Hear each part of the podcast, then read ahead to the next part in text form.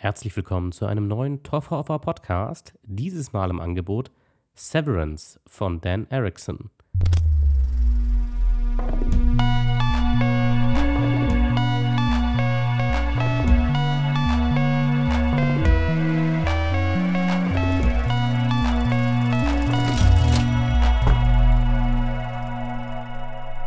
Und damit kommen wir mal wieder zu einer Serie tatsächlich. Es gab ja jetzt schon wieder länger keine Folge vom Troffer Offer. Äh, ja, liegt einfach daran, dass ich natürlich mir immer erst Sachen suchen muss, die ich tatsächlich sehr gerne sehen möchte. Und es kommen auch immer wieder Sachen, aber ja, jetzt war wieder so eine kleine Flaute, beziehungsweise ja, da die Covid-19-Zahlen dann doch wieder hochgehen und ich das dann doch schon ein bisschen respektiere, das Thema nach wie vor, auch wenn es manch andere nicht tut. So viel politischer Seitenhieb mal an der Stelle. Ähm, ja, dementsprechend hat es mich jetzt nicht super stark ins Kino gezogen wieder in den letzten Wochen. Und ja, das war aber eigentlich gar nicht so schlimm, was den Entertainment-Faktor angeht, denn es gibt viele, viele interessante Sachen und eine Sache, die wir ja relativ selten im Toffer Offer besprechen, sind ja Streaming- und TV-Sachen, obwohl das von Anfang an auch immer etwas war, was ich mitbeleuchten wollte, aber ich glaube, maximal eine, vielleicht zwei Folgen pro Jahr beschäftigen sich mit äh, Streaming-Angeboten. Und ja, so eine haben wir jetzt auch wieder für 2022, haben wir unser Soll also schon erfüllt. Und zwar reden wir dieses Mal über die Serie Severance. Was ist das genau? Also zuallererst einmal ein bisschen was dazu, wo ihr das gucken könnt. Das Ganze ist eine Apple TV Plus Produktion. Ich bin im privaten Rahmen kein großer Befürworter dieser Firma, aber was man ihnen lassen muss, ist in der Entertainment-Sparte, also explizit in ihrem Streaming-Service, der immer noch in seinen Kinderschuhen steckt. Sie haben auch sehr wenig auf, diesem, äh, auf dieser Plattform zu bieten, aber er kostet auch nicht so viel. Ich glaube, 5 Euro im Monat ist der Preis. Und ich habe das schon mal getestet, als der rauskam, für ein Jahr sogar. Äh, da gab es irgendwie so ein Angebot und da war das irgendwie kostenlos oder sowas. Da habe ich einfach den Zugang von jemand anderem bekommen, der sich ein Apple-Produkt gekauft hat. Ich glaube, so lief das. Aber ja, jetzt habe ich mir diesen äh, Streaming-Service nochmal geholt und zwar speziell für diese Serie. Auf die hatte ich sehr viel Lust. Ja, warum? Wieso hole ich mir nur für eine Serie einen ganzen Streaming-Service? Ich erzähle euch kurz, worum geht's denn hier? Severance ist eine sehr sonderbare und eigenwillige Serie an vielen Stellen. Und es ist nicht eine Serie, die ich bedenkenlos in jeder Sekunde abgefeiert habe. Es gibt definitiv Dinge in dieser Serie, die nicht ideal sind, aber dazu komme ich später noch genauer. Worum geht es denn jetzt eigentlich? Also im Genre sind wir jetzt hier schon mal im Thriller- und Science-Fiction-Segment. Also das schon mal so eine erste Sortierung für manche, wenn ihr da sehr ja, abgeneigt sind von Science-Fiction-Sachen. Ich kann aber gleich dazu sagen, es ist nicht Science-Fiction im Sinne von, ja, Star Trek total abgefahren, wir sind irgendwo im Weltraum unterwegs mit Raumschiffen. Nein, nein, nein. Äh, gefühlt ist es auch wieder so ein bisschen wie bei Black Mirror, bei dieser Netflix-Serie. Ähm, ist es da auch so, dass wir vielleicht ein paar Jahre in die Zukunft denken, einfach nur so, hey, was wäre, wenn diese eine Sache schon möglich wäre? Wie würde das unsere Gesellschaft verändern?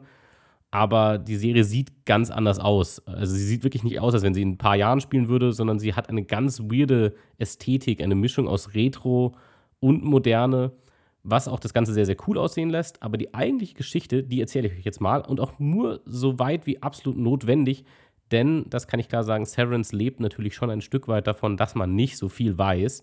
Und deswegen wird auch diese Folge für mich eine Herausforderung, denn ich will sie eigentlich nicht spoilern, und wenn dann wirklich nur, dann mache ich einen ganz klaren Spoiler-Cut am Ende, wo ich kurz ein insgesamt Fazit zu der ersten Staffel ziehe. Denn ja, das ist auch schon klar, das ist jetzt die erste Staffel dieser Serie, aber Apple hat sie bereits erneuert. Es wird eine zweite Staffel geben. Und äh, die Serie ist auch gerade erst abgeschlossen worden. Also ich nehme das jetzt auf. Und ich glaube, vor zwei Tagen kam die letzte von neun Folgen der ersten Staffel raus. So, jetzt habe ich immer wieder einen Bogen geschlagen, aber jetzt komme ich dann doch mal zurück zur eigentlichen Story. Worum geht es? Ja, es geht um einen, ja, klassischen Erdenbürger äh, Mark. Mark ist nicht sehr glücklich in seinem Leben, muss man sagen, aktuell. Seine Frau ist beim Autounfall verstorben. Und ja, dementsprechend ja, ist er eigentlich nicht sehr happy und er kommt auch nicht drüber hinweg. Es ist, glaube ich, wenn ich mich nicht ganz irre, auch schon zwei Jahre her. Aber er kann es einfach nicht verarbeiten. Also es, es, es reißt ihm einfach ein Loch in sein Herz scheinbar. Er kommt gar nicht mehr auf die Füße. Und ja, zu seinem in Anführungszeichen Glück gibt es in dieser Welt, in der wir diese Geschichte erleben, ein neues Verfahren. Und zwar gibt es ja das Verfahren de, des, de, der Severance und das heißt, dass ein Teil des menschlichen Gehirns abgesplittet wird, also rein im Kopf, nicht, nicht physisch tatsächlich. Ähm, und dadurch, ja, man so seine, ja, im Grunde wie eine Partition auf seiner Gehirnfestplatte erstellen kann. Also ich druck's gerade noch ein bisschen rum, aber im Grunde läuft es darauf hinaus, Mark hat einen neuen Job angenommen und immer wenn er zu diesem Job geht, fährt er mit einem Fahrstuhl hoch, in, äh, runter in das äh, Stockwerk, in dem er arbeitet. Und damit wechselt er seine Persönlichkeit. Sagen wir es einfach so, wie man es sich optisch am besten vorstellen kann. Also er kann nicht mehr auf die Erinnerungen zugreifen, die er im Privatleben hat, sondern er ist einfach eine neue Person. Also er kann immer noch sprechen, er hat auch ganz grundlegende Verständnisse, hat auch sein neues Ich, aber nicht so viel. Also es weiß nichts von der anderen, von dem anderen Teil seiner Persönlichkeit.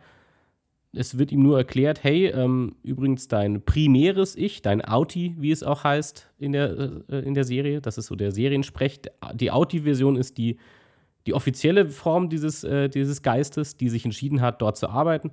Und dann gibt es den Inni, der eben der Innere, der nur innerhalb dieser Firma existiert. Das heißt, immer wenn Mark arbeiten geht, wechselt er zu seiner Inni-Persönlichkeit, die weiß nichts von der Auti-Persönlichkeit und der wird einfach gesagt, hey, ähm, du bist jetzt hier acht Stunden und du musst jetzt hier acht Stunden arbeiten. Und immer wenn er wieder mit dem Fahrstuhl ja, aus dem Stockwerk rausfährt, um in den Feierabend zu gehen, wechselt er während des Fahrstuhls wieder seine Persönlichkeit und ist wieder in seiner Auti-Form. Aber auch sein Auti weiß nicht, was in diesen acht Stunden passiert ist. Das sind zwei komplett gesplittete Persönlichkeiten. Und das Ganze ist eben der Science-Fiction-Part dieser Serie. Das ist so der technologische, ja, ja, Quantensprung, den man hier impliziert. Alles andere ist, fühlt sich sehr geerdet an, sehr in unserer Welt im Grunde. Aber ja, diese, diese Prozedur hat scheinbar eine Firma für sich äh, ja, entdeckt. Und zwar ist das Lumen Industries, das ist die Firma, bei der Mark arbeitet. Und die, ja, die macht das so, dass die Mitarbeiter dementsprechend, wenn sie zur Arbeit sind, äh, zur Arbeit kommen, dass sie ihr Gedächtnis nur bei der Arbeit haben. Sonst kann sie auch nichts ablenken im Grunde. Sie wissen ja sonst nichts von der Welt. Und wenn sie zu Hause sind, dann nehmen sie auch nichts aus der Arbeit mit. Was natürlich in, erster Linie erstmal interessant klingt für Firmen, die irgendwelche Geheimdienstprojekte machen, weil dann ist der Arbeitende, der Mitarbeiter ist gar nicht fähig, irgendwas auszuplaudern. Firmengeheimnisse oder so, denn er weiß sie buchstäblich nicht mehr, wenn er die Firma verlässt. Und natürlich ist die Idee dieses ganzen Konzepts natürlich eine kritische. Und diese Serie ist ganz klar eine Satire und auch ja ein Statement zu unserer modernen Arbeitswelt. Das ist ganz klar ein Bezug auf, auf hier und jetzt, auch wenn dieses fantastische Element dieser, dieser ja, Geistesspaltung äh, ähm, oder dieser Gehirnspaltung damit reinkommt. Letzten Endes geht es ganz stark natürlich darum, wieso, ist, wieso passiert das hier überhaupt? Wieso spielt das hier überhaupt eine Rolle? Und da ist natürlich die, der Kritikpunkt liegt nahe, den, das unterstelle ich der Serie, ich glaube, das ist auch sehr offensichtlich, dass man hier natürlich äh, ja, kritisieren will, wie Leute heute oder wie Menschen heute in der modernen Arbeitswelt gerne gesehen werden, wie Unternehmen sich ihre Arbeitnehmer auch vorstellen. Du musst funktionieren, du bist eine Maschine, du kommst dahin, machst acht Stunden dein Zeug und du hast zu funktionieren. Und es interessiert nicht, ob du eigentlich ein dreidimensionaler Mensch bist, der auch noch private Dinge hat, die ihn beschäftigen die auch sein Arbeitsverhalten natürlich beeinflussen. Ja, mit dem allen wollte man sich wohl hier nicht mehr rumschlagen und deswegen hat man dieses Verfahren eingeführt. Und es ist innerhalb der Welt von Severance auch ein bisschen umstritten. Das bekommen wir immer mit, wenn Mark seine Arbeitsstelle verlässt und mit seinen Privatleuten zu tun hat. Man merkt, hier gibt es auch Leute in seinem Umfeld, der hat zum Beispiel eine Schwester und, ein, äh, und die hat wiederum einen Ehemann. Und man merkt, okay, die sind da eher nicht so begeistert von, dass er das gemacht hat.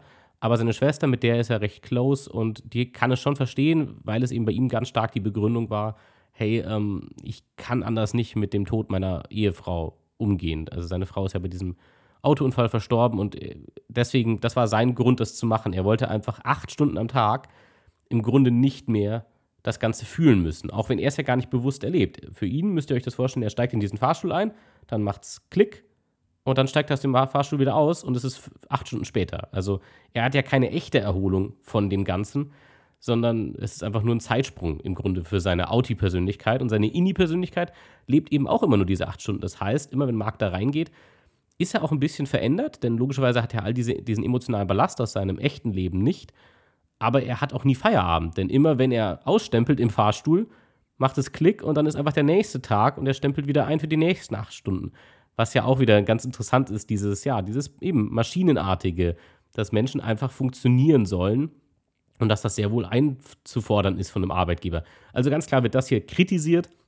Damit wird auch der Kapitalismus ganz klar in dieser Serie äh, kritisiert. Und das fand ich auch erstmal das allererste, was mich sehr gereizt hat. Wie ich generell auf die Serie kam, war, ich habe einfach gehört, dass sie gut sein soll. Also sie ist, wie gesagt, gerade erst abgeschlossen worden vor ein paar Tagen, diese erste Staffel. Und ich hatte einfach ja über Twitter und Co. gehört, hey, Severance ist eine ganz coole Sache.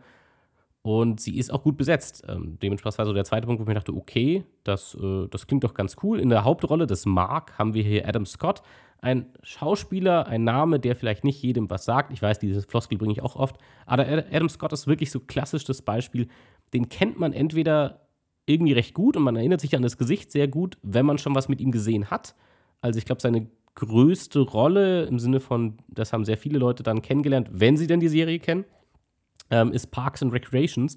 Das ist eine amerikanische Sitcom, in der er über viele Staffeln ja den, den festen Freund der Hauptfigur spielt. Und ja, wo ich mich als allererstes bewusst an Adam Scott erinnere, ist tatsächlich in einem sehr albernen Film. Ich habe immer mal wieder die Filme besprochen von diesem Regisseur, und zwar Adam McKay. Ich glaube, er fällt wirklich in, in, innerhalb der letzten zwei Jahre immer wieder dieser Name. Unter anderem hat er den Film Weiß gemacht, zuletzt auch Don't Look Up, der bei den Oscars nominiert war. Und Adam McKay hat eben viele sehr absurde, übertriebene Komödien auch gemacht und darunter war auch Stiefbrüder. Und in Stiefbrüder spielt Adam Scott auch eine ganz kleine Nebenrolle, aber eine Rolle, die man nie vergisst. Es gibt ein sehr gutes Video-Essay ähm, zu diesem vielen Film, äh, zu Step Brothers, so heißt er im Original. Und dieses Video-Essay beschäftigt sich explizit mit Adam Scotts Figur und wie effektiv seine Figur, obwohl sie wirklich nur zwei Szenen in dem Film hat, wie effektiv sein Charakter beschrieben wird und wie man sofort weiß, was er für einen Char Charakter spielt. Und seitdem habe ich Adam Scott immer ins Herz geschossen, weil diese Rolle und diese Absurdität, die er auch bringt, weil Adam Scott sieht wirklich aus wie ein richtiger Otto-Normalverbraucher. Adam Scott sieht nicht aus wie ein Hollywood-Star, muss man einfach sagen. Ich will ihm damit nicht zu nahe treten. Er sieht einfach komplett basic aus. Also wirklich die most basic Version eines weißen Mannes. Es ist, äh, an sich bleibt nichts in seinem Gesicht hängen, wo man sagt, ah, oh, krass, ja, das ist, das ist, hui, der hat aber eine Ausstrahlung. Und das ist aber gerade sein Vorteil. Dadurch kann er auch ganz andere Rollen spielen als viele Hollywood-Darsteller weil er eben, er sieht aus wie ein Everyday Man. Und deswegen ist er hier auch so genial besetzt als Mark, äh, als diese Hauptfigur. Eben weil wir bei ihm keinen Bezug haben dazu, ob er, also wir, wir sehen ihn und wir können uns sofort ein ganzes Leben vorstellen, aber das ganze Leben, was wir uns vorstellen, ist ein sehr durchschnittliches.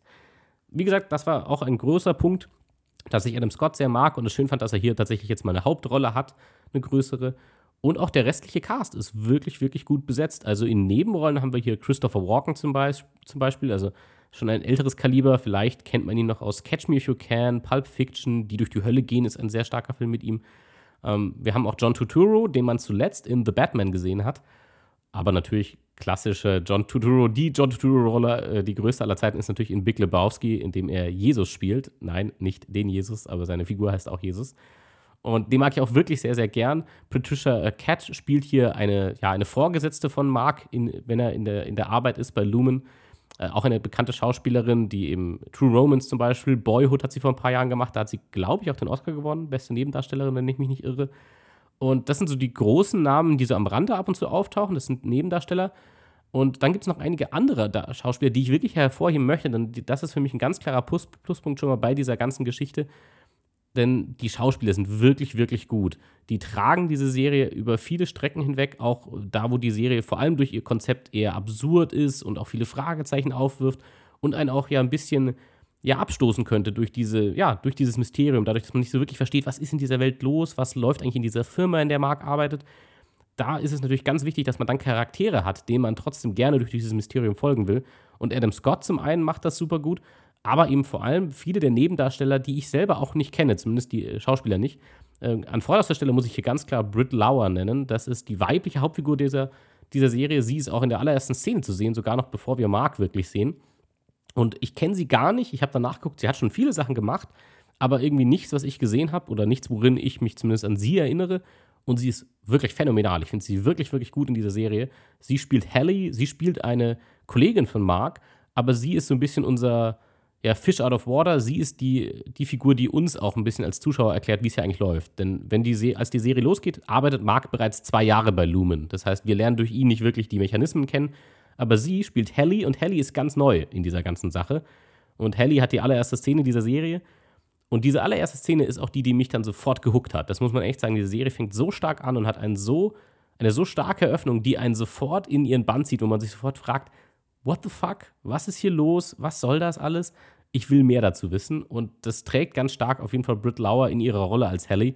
Sie ist einfach super, ja, interessant und sympathisch sofort. Man sieht das Ganze auch ja sofort mit ihren Augen, weil sie eben auch gar nicht weiß, was los ist. Und wir als Zuschauer wissen auch gar nicht, was los ist. Und das trägt sich über die ganze Staffel auch. Ich finde, sie ist wirklich ein Highlight dieser Serie und ich kannte sie, wie gesagt, wirklich gar nicht. Dann eben, also Mark hat drei Arbeitskollegen in seiner Abteilung. Einer davon ist eben, eine davon ist Hallie, ein weiterer ist John Turturro, der spielt Irving, das ist ein etwas älterer Herr, der in seiner Abteilung mitarbeitet und Irving ist eher so ein bisschen, ja, ein Korinthenkacker, glaube ich, würde man heute sagen. Also er ist, er ist ein Winkeladvokat, er ist, er ist, ganz genau und er nimmt auch alle Regeln in der Arbeit ganz genau. Ist immer noch irgendwie sympathisch und so, aber er ist schon immer so ein bisschen pedantisch und ein bisschen anstrengend dadurch auch. Und der vierte Kollege ist Dylan. Dylan wird von Zach Cherry gespielt, auch ein Schauspieler, den ich tatsächlich gar nicht kenne. Ich habe auch da geguckt, was er gemacht hat. Sagt mir alles nichts.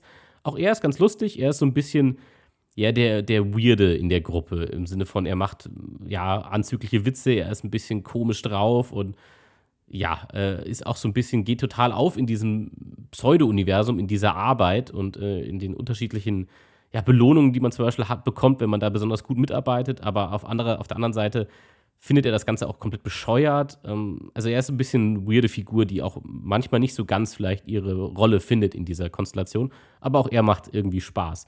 Aber dann eine zweite Nebenfigur, die ich wirklich herausfilmen will, ist die Figur des Mr. Milchick. Ja, der heißt wirklich so, Mr. Milchick.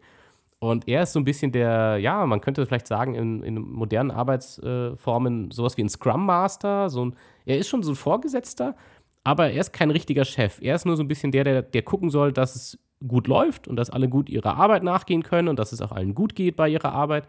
Und das ist die Rolle von Mr. Milchick. Ähm, und den finde ich super. Ich kenne diesen Schauspieler gar nicht. Ich habe auch nachgeguckt. Er ist wirklich völlig unbekannt. Er hat, glaube ich, zwei Rollen erst gespielt in seiner Karriere. Das ist Tremel Tillman, so heißt dieser Schauspieler. Und ich fand ihn richtig, richtig gut hier, denn er ist, er ist eine Figur, die anfangs erstmal so ein Sympathieträger ist, jemand, er wirkt wie eine Vertrauensperson, an die man sich wenden kann.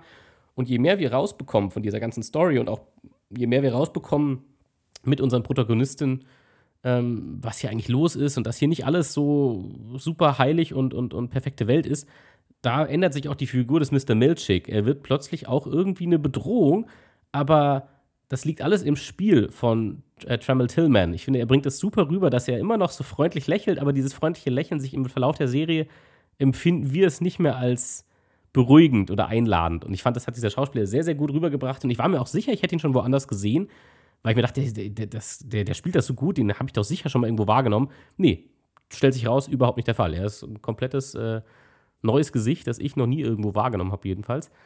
Und natürlich, wie gesagt, auch die anderen Nebenrollen, die ich schon erwähnt habe, auch Patricia Arquette, sie spielt eben tatsächlich so ein bisschen eine Chefin, sie spielt die Vorgesetzte in dieser Abteilung, sie spielt Miss Cobell und Miss Cobell, ja, das wird von Anfang an klar, Miss Cobell, äh, die, die ist nicht zum Spaßen hier. Miss Cobell ist ganz klar eingeweiht darin in viele Ab Abschnitte dieser, dieser Firma und weiß, wie der Hase dort läuft. Und sie hat auch, sie regiert mit eiserner Hand an ganz vielen Stellen. Also Patricia, Patricia Arquette spielt hier schon so ein bisschen den Antagonisten dieser Serie, weil von Anfang an klar ist, dass sie, sie ist nicht Teil unseres Teams. Sie ist nicht äh, befreundet mit Mark, Helly, Irving oder Dylan, sondern sie will, dass der Laden läuft und dass das alles passt. Also ja, der klassische Vorgesetzte, wo man halt sagt, ja, oder der klassische Vorgesetzte, der sich auch denkt, nee, ähm, ich, ich muss auch durch Furcht regieren oder durch, ich darf mich nicht gemein machen mit den anderen Angestellten. Das, sie ist ganz klar eine Parodie auf diese Art von Vorgesetzter, der meint, dadurch erfährt er Respekt, was überhaupt nicht der Fall ist. Sie wird regelmäßig unterwandert, regelmäßig wird sich nicht daran gehalten, was sie macht.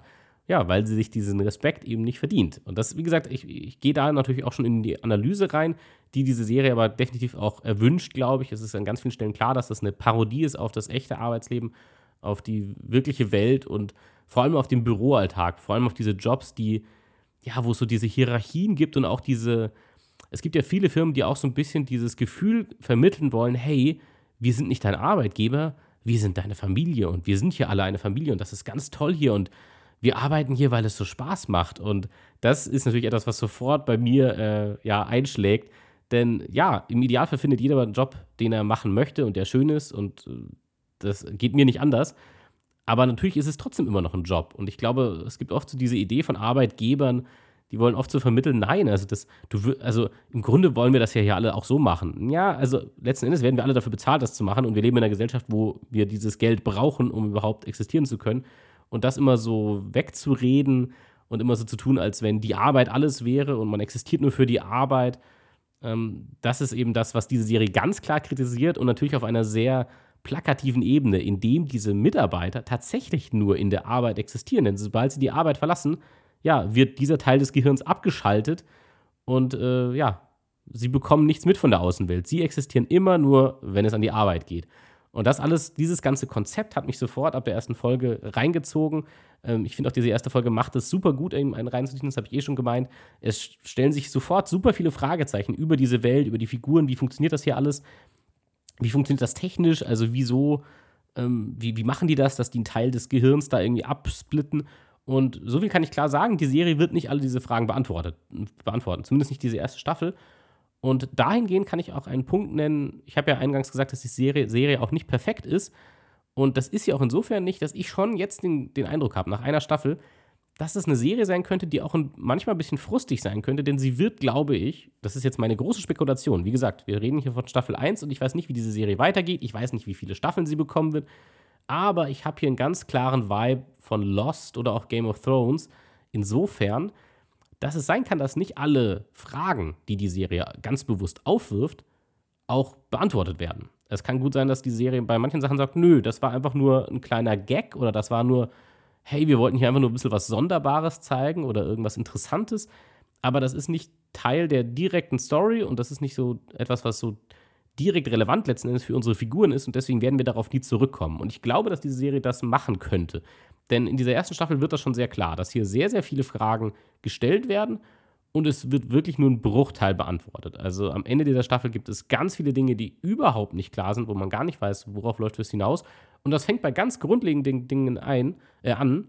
So viel Spoiler gebe ich für diese Staffel. Wie gesagt, es ist nicht für die, für die eigentliche Handlung oder so. Es ist nur ein sehr gutes Beispiel, um zu zeigen, dass nicht jede Frage beantwortet wird. Und das ist vielleicht auch was, wo man sehr gut Leute ja an der Stelle schon mal warnen kann, falls ihr was wollt, was 100% Antworten jederzeit gibt, werdet ihr hier nicht bekommen. Und das beste Beispiel, um das zu erklären, ist, was machen diese Leute eigentlich in dieser Firma? Was arbeiten die da? Was macht Mark?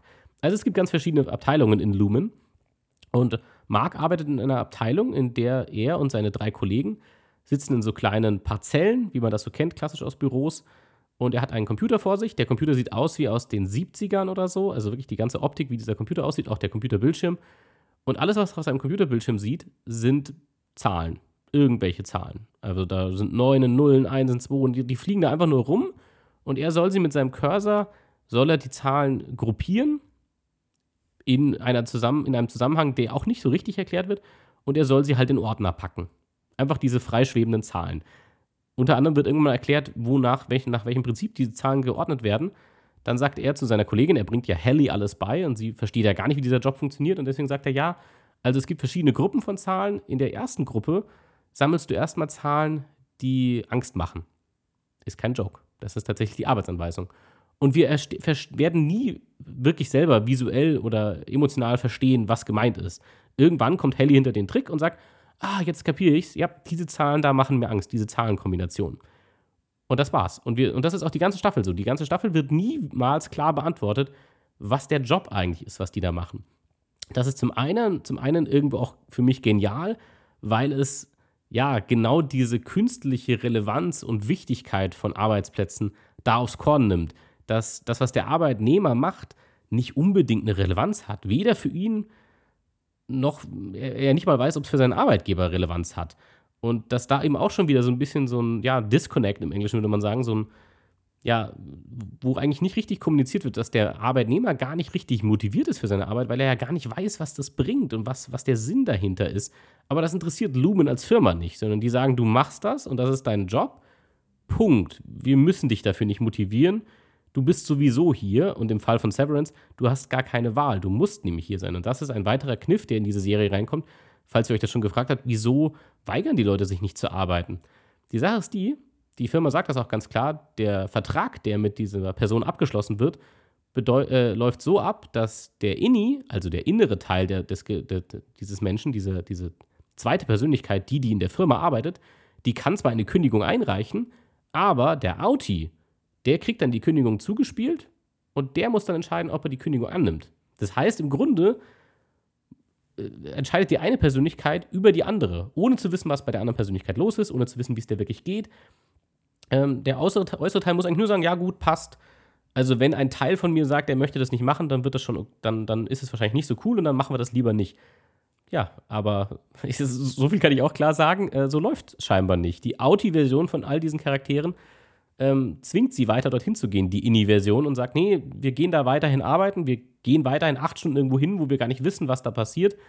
Ähm, ja, also dem, das impliziert natürlich auch, dass all diese Figuren ja vielleicht gar keine andere Wahl haben. Oder wie Mark, Mark ist unsere Hauptfigur, und Mark hat ja scheinbar dieses Trauma eben über seine verstorbene Ehefrau. Das heißt, er will einfach nur acht Stunden am Tag nichts fühlen oder will, dass der Tag schneller rumgeht und dementsprechend ähm, nimmt er diesen Job aus dem Grund an und wird aus dem Grund wahrscheinlich seinem Inni, falls der sich beschweren sollte, immer wieder sagen, nein, du arbeitest da weiter, weil ich will das so. Aber eine Erklärung bekommen auch die, in, die innere Version dieser Figuren bekommt nie eine Erklärung. Es wird immer nur gesagt, Königin abgelehnt. Und das ist ja auch wieder irgendwo eine ganz interessante Kritik auf das ganze System. So, wieso gehen wir weiter arbeiten? Wieso machen wir weiter Jobs, die uns gar nicht glücklich machen? Wer zwingt uns eigentlich dazu? Und natürlich ist es in der echten Welt so, dass man sagt, ja, wir brauchen alle Geld, wir müssen alle von irgendwas leben. Ähm, aber auch das sind natürlich Konstrukte, in die wir uns alle als Gesellschaft geschlossen begeben haben und wo wir gesagt haben, das müssen wir so machen. Wir könnten ja auch alle aufs Land ziehen, unser eigenes Gemüse hochziehen ähm, und schauen, dass wir einfach autark leben.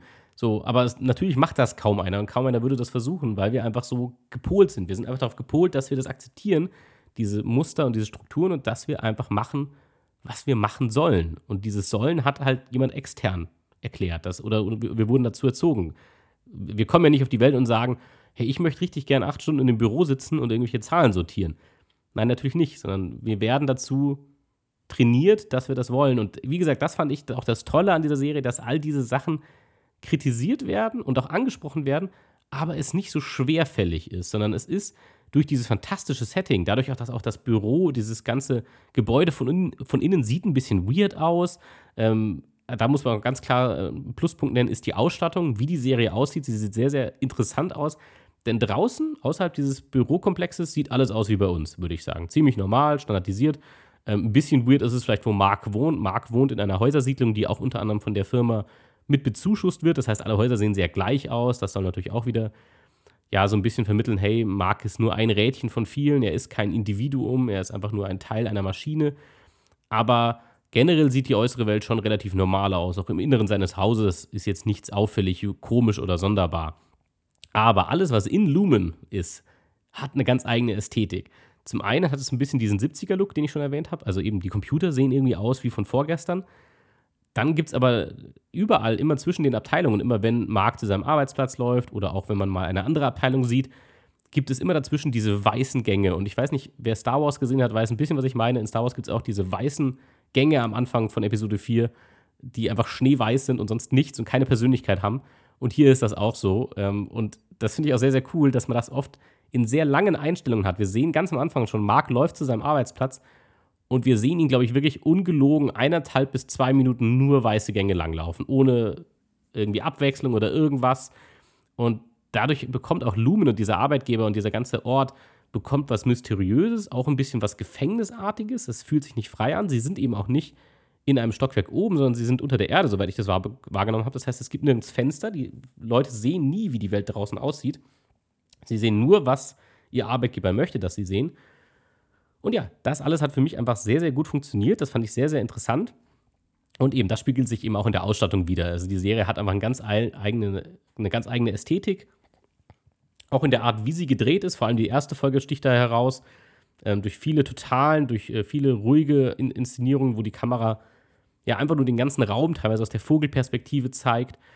Und eben, wie, wie gesagt, alles sieht sehr strange aus in Lumen, aber doch vertraut. Also zum Beispiel diese Büros da haben wir, wir haben eigentlich einen riesigen Raum, in dem nur vier Arbeitsplätze sind. Eben nur, die, nur Mark und seine drei Kollegen. Und der ganze Rest des Raums ist leer. Es sieht total strange aus. Wieso ist dieser Raum so leer? Aber trotzdem kennen wir an sich die Struktur. Wir erkennen, dass das Ganze ganz klar an einen modernen Bürokomplex erinnert, an moderne Bürowürfel, in denen die halt arbeiten.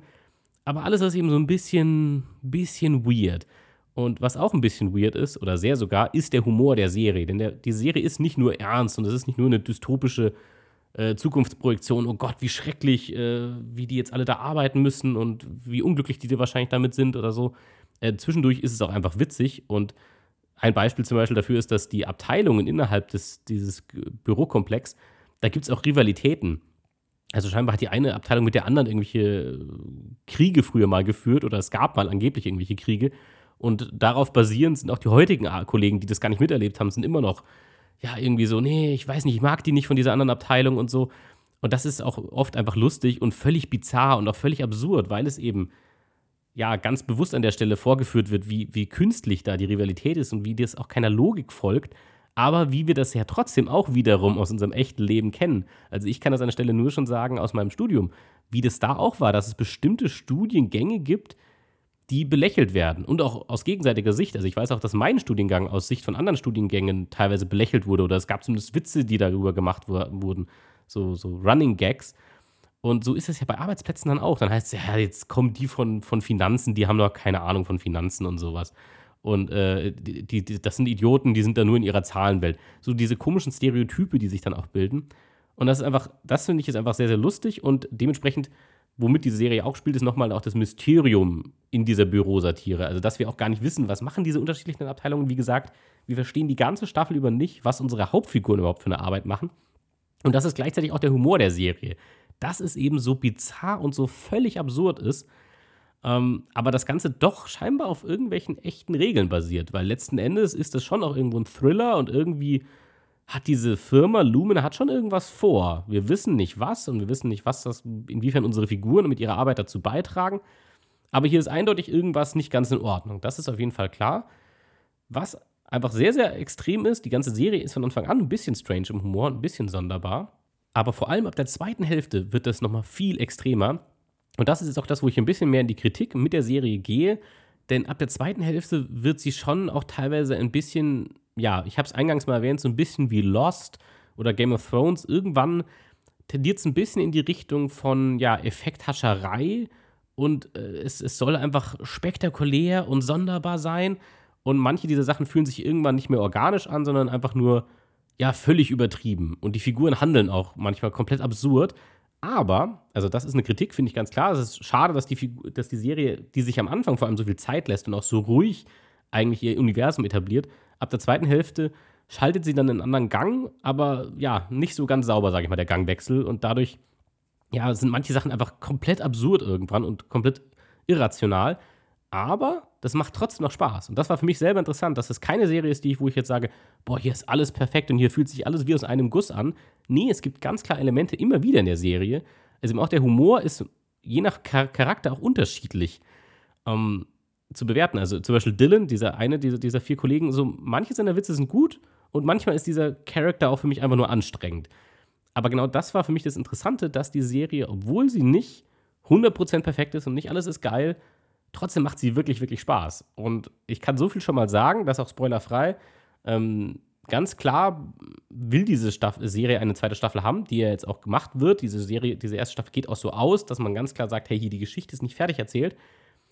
Und trotzdem gab es im Finale dieser Staffel immer auch Sachen, wo ich gesagt habe, ja, okay, finde ich jetzt nicht so ideal oder hm, okay, das ist ja jetzt schon sehr an den Haaren herbeigezogen vielleicht auch.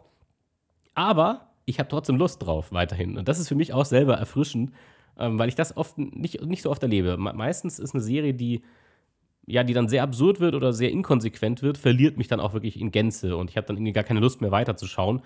So gibt es immer wieder Serien, auch die ich abgebrochen habe oder nicht weitergeguckt habe, teilweise eben schon nach ein, zwei Folgen gesagt habe, nee, sorry, das ist nicht meins. Aber Severance hat diesen Vorteil, dass sie eben diese erste Hälfte von neun Folgen, sage ich mal circa, also die ersten vier, fünf Folgen, alles wirklich sehr gut und in Ruhe etablieren, sodass man erstmal ja wirklich mit den Figuren warm wird, mit der Welt warm wird, dass man auch selber Lust hat, rauszufinden, was steckt hier hinter all diesen Türen was für Geheimnisse gibt es in dieser, dieser Firma. Und dann erst ab der zweiten Hälfte sagen sie, okay, jetzt werden wir einfach ein bisschen absurd und jetzt machen wir einfach mal weirden Shit eine Folge lang. Und dann ist das irgendwie unterhaltsam. So, da, da, da ist dann nicht so dieses, also das stößt mich dann nicht ab, sondern denke ich mir, gut, ist jetzt ein bisschen, also jetzt ist nicht ganz die Qualität, die ihr in den ersten Folgen hattet, aber es ist immer noch sehr witzig und ihr spielt einfach mit dieser Absurdität vielleicht ein bisschen zu sehr für meinen Geschmack, aber ihr verliert mich nicht als Zuschauer in Gänze. Und äh, ja, dementsprechend, ich habe auf jeden Fall Lust, es weiter zu gucken. Wie gesagt, eine zweite Staffel ist jetzt schon gegreenlightet worden und wird nächstes Jahr kommen. Ich bin sehr gespannt, wohin das Ganze geht. Ähm, wie gesagt, äh, das Ganze hat das Potenzial, dass es auch sehr schief gehen kann. Das werden wir sehen. Das ist ja immer mit so Serien, man weiß nie, wie lange laufen die, wie erfolgreich werden die. Es kann ja auch immer sein, dass eine Serie in Staffel 2 plötzlich katastrophal schlecht wird. Das werden wir alles sehen. Ich sehe, beide, ich sehe beides an Potenzial gegeben. Das Ganze kann auch sehr in eine ja, True Detective-Richtung gehen, im Sinne von, dass es super komplex und interessant bleibt und weird. Es kann für mich aber auch in Richtung Lost gehen, wo man dann irgendwann sagt: Nee, sorry, jetzt habt ihr nur noch der Effekthascherei wegen irgendwelche Mysterien aufgemacht, nur um ja einen Cliffhanger zwischen den Folgen oder zwischen den Staffeln zu bringen, ohne Sinn und Verstand. Und das kann auch passieren. Ich bin mir bei Severance noch nicht richtig sicher, in welche Richtung es gehen wird.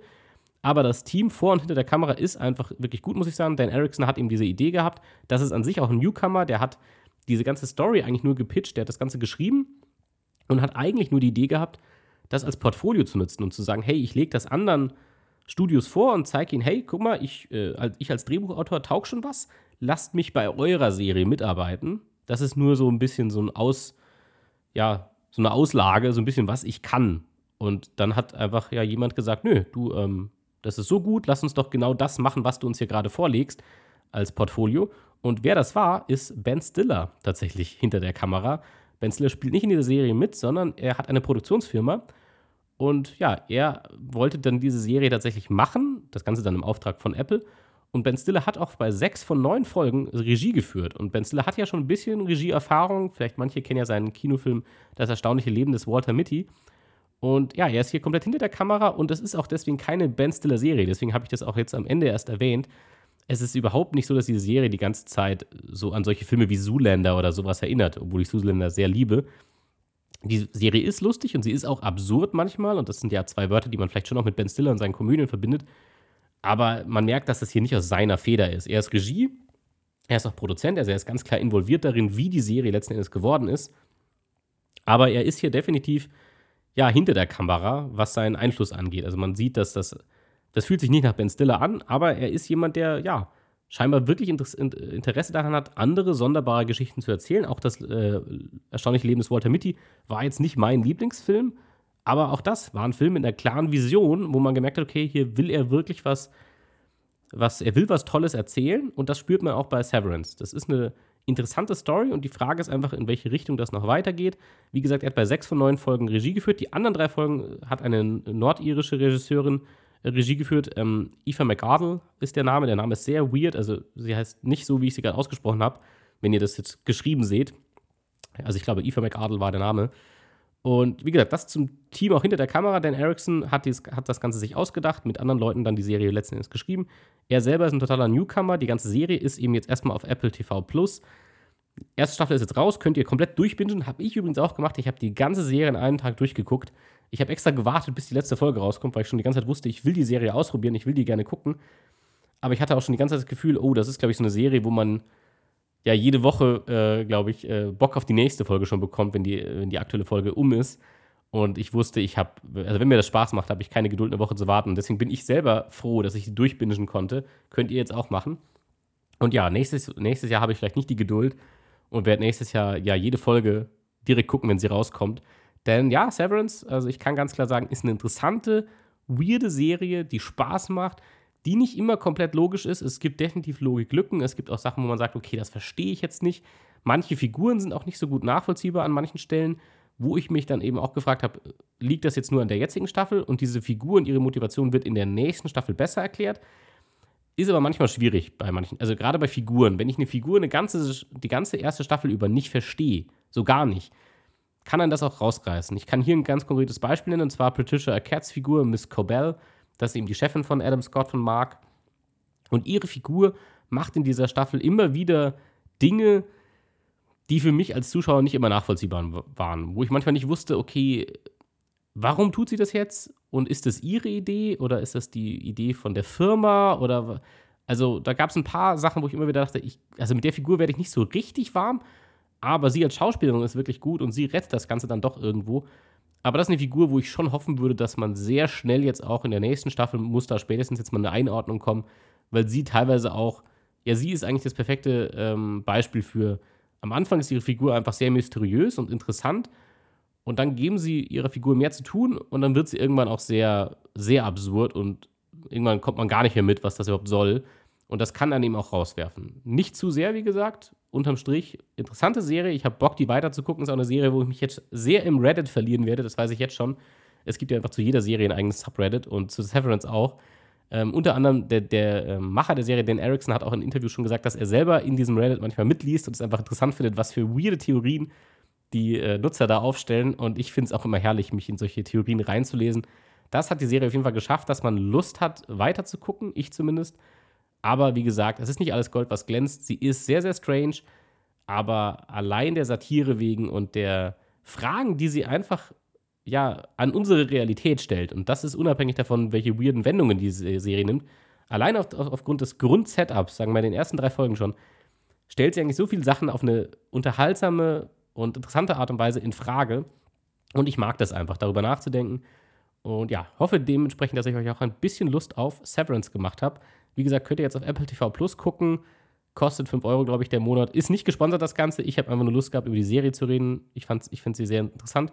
Und ja, würde mich dementsprechend natürlich auch interessieren, was ihr von ihr haltet. Also, falls ihr sie guckt, lasst mich das gerne wissen. Schreibt mir das, ob ihr das jetzt auf Twitter macht oder auf Instagram. Ich freue mich tatsächlich über das Feedback und zu, zu wissen, ob ihr was geguckt habt, wenn ich es empfehle. Und auch jeden, auf jeden Fall auch, was ihr davon gehalten habt. Also, ich finde da den Austausch auch ganz, ganz interessant. Also, macht das gerne. Like und subscribe und der ganze Schmarrn, ihr wisst es eh. Äh, ich mag diese Call to Actions nicht, aber ich kann mich auch nicht verwehren, dass Call to Actions auf jeden Fall was bringen. Sowohl für den Algorithmus auch als für mich selber. Ähm, für mich selber ist es natürlich auch interessant zu wissen, mögt ihr, was ihr hört? Bringt euch das irgendwas? Gibt es auch eine Serie, die, also auch wenn es euch nicht gefallen hat zum Beispiel, finde ich das genauso interessant, ähm, da Feedback zu haben. Das an der Stelle sei ganz klar gesagt. Und ja, dementsprechend, das war's vom Torfer Podcast für dieses Mal. Und ja, macht's gut.